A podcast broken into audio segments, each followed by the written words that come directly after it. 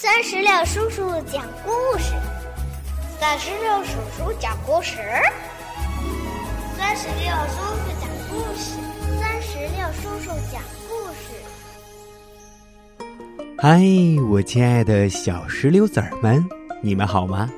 欢迎收听酸石榴叔叔讲故事，也感谢您关注酸石榴的微信公众账号。今天呀、啊，酸石榴叔叔将继续给宝贝们带来超级飞侠系列故事之新西兰企鹅之家。接下来让我们一起来收听吧。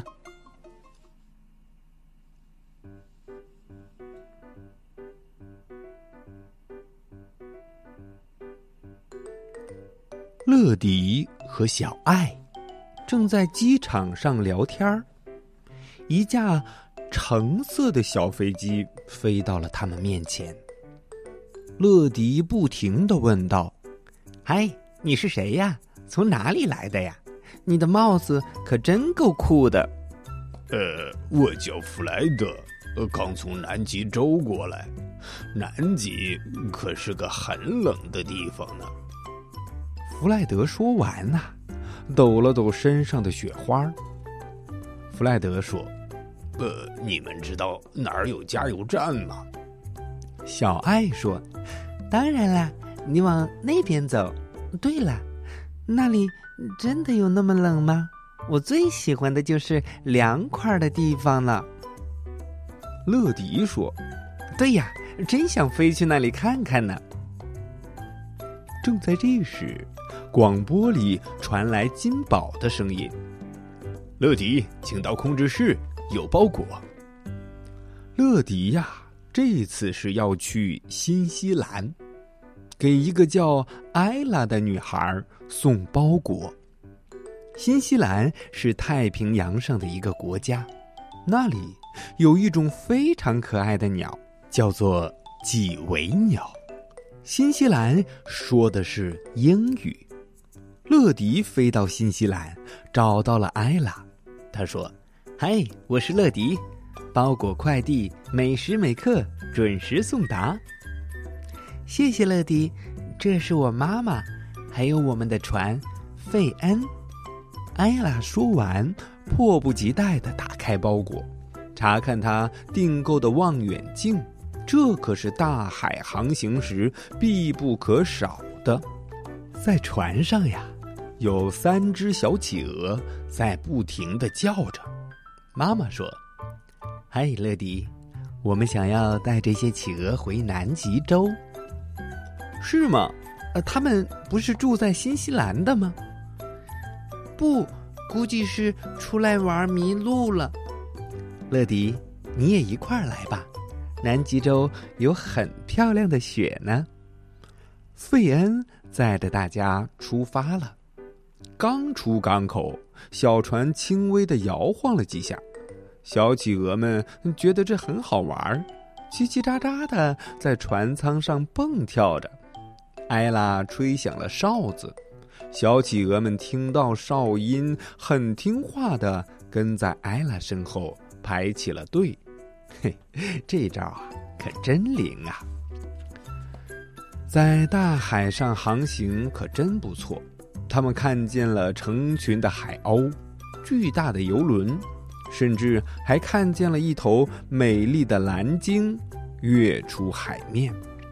艾拉的妈妈眺望着大海说：“我想我们差不多快到目的地了。”艾拉拿出望远镜看向远方，她紧张地说：“糟糕，情况不妙，快看那边，水都被卷上了天空。”轮船费恩说：“呃，那是水龙卷，而且它挡住了我们的路呀。”哎，乐迪回答说：“别担心，该是我大显身手的时候了。”乐迪加速。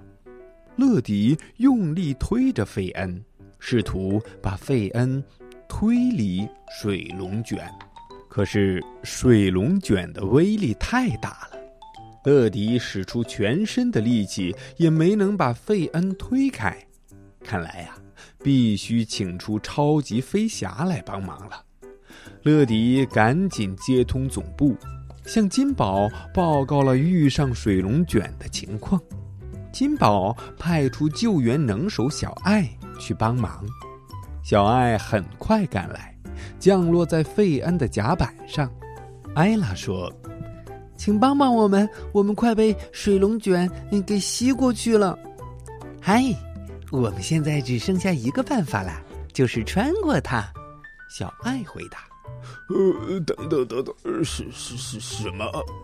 穿穿过它？费恩回答，他很紧张。小爱说：“相信我吧，等我说行动，你就转向水龙卷，知道吗？”为了安全起见呢、啊，小爱让大家都躲进了船舱。接着，小爱飞上高空，看了看水龙卷和费恩之间的距离。他说了一句：“行动！”费恩听到小爱的命令，立刻加速向水龙卷冲了过去。糟糕！费恩的船舱门被冲开了，三只小企鹅被卷进了水龙卷里。乐迪大叫着：“快去救他们！”赶紧，他赶紧就飞了出去。没过多久啊，只见乐迪抱着三只小企鹅从水龙卷里飞了出来。哎呀，接着小爱说：“乐迪，你带小企鹅们回船舱，接下来看我的。”小爱抛出了救援绳索，勾住费恩的船栏，使出了强力拉，大家加在一起可真够重的。不过这可难不倒小爱，他全速向高空上升，很快就把费恩给拉出了水龙卷。嗯，实在是太好了，危险过去了，可是暴风雨还在继续呀、啊。为了避免呃这个这个这个这个这个这个暴风雨呀、啊，小爱用救援绳索吊着费恩在云海里飞行。飞着飞着，大家终于把暴风雨远远的给抛在了身后。天空中出现了一道彩虹，哇，这景色可真美呀！穿过了一片云海，小爱带着费恩平稳地降落在海面上。这时，小企鹅们兴奋地叫了起来，它们拍打着翅膀跑向了船头，一只接一只地跳进了海里。艾拉拿出望远镜朝前看，她说：“哇，小企鹅们要去哪儿啊？哦，我看见了冰川了，还有好多企鹅，南极洲到啦！”费恩靠着岸边停下来，大家上了岸，企鹅们叫着围了上来，像是在欢迎客人一样。艾拉把哨子挂在小企鹅的脖子上，他说：“嘿嘿，你们到家了，太好了，以后可不要再迷路哟，这个送给你们，我知道你们很喜欢它。”小企鹅接过哨子吹了起来，其他小企鹅跳起舞，好像是在对大家表示感谢呢。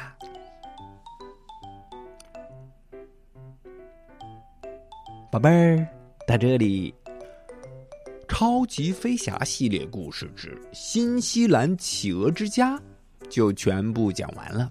嗯，如果你喜欢这套超级飞侠的系列故事书，你可以让爸爸妈妈在我们故事页面下方的二维码处直接扫码下单带回家，在家里啊，一边听酸石榴叔叔讲超级飞侠的故事，一边看超级飞侠的系列故事书，你说好还是不好啊？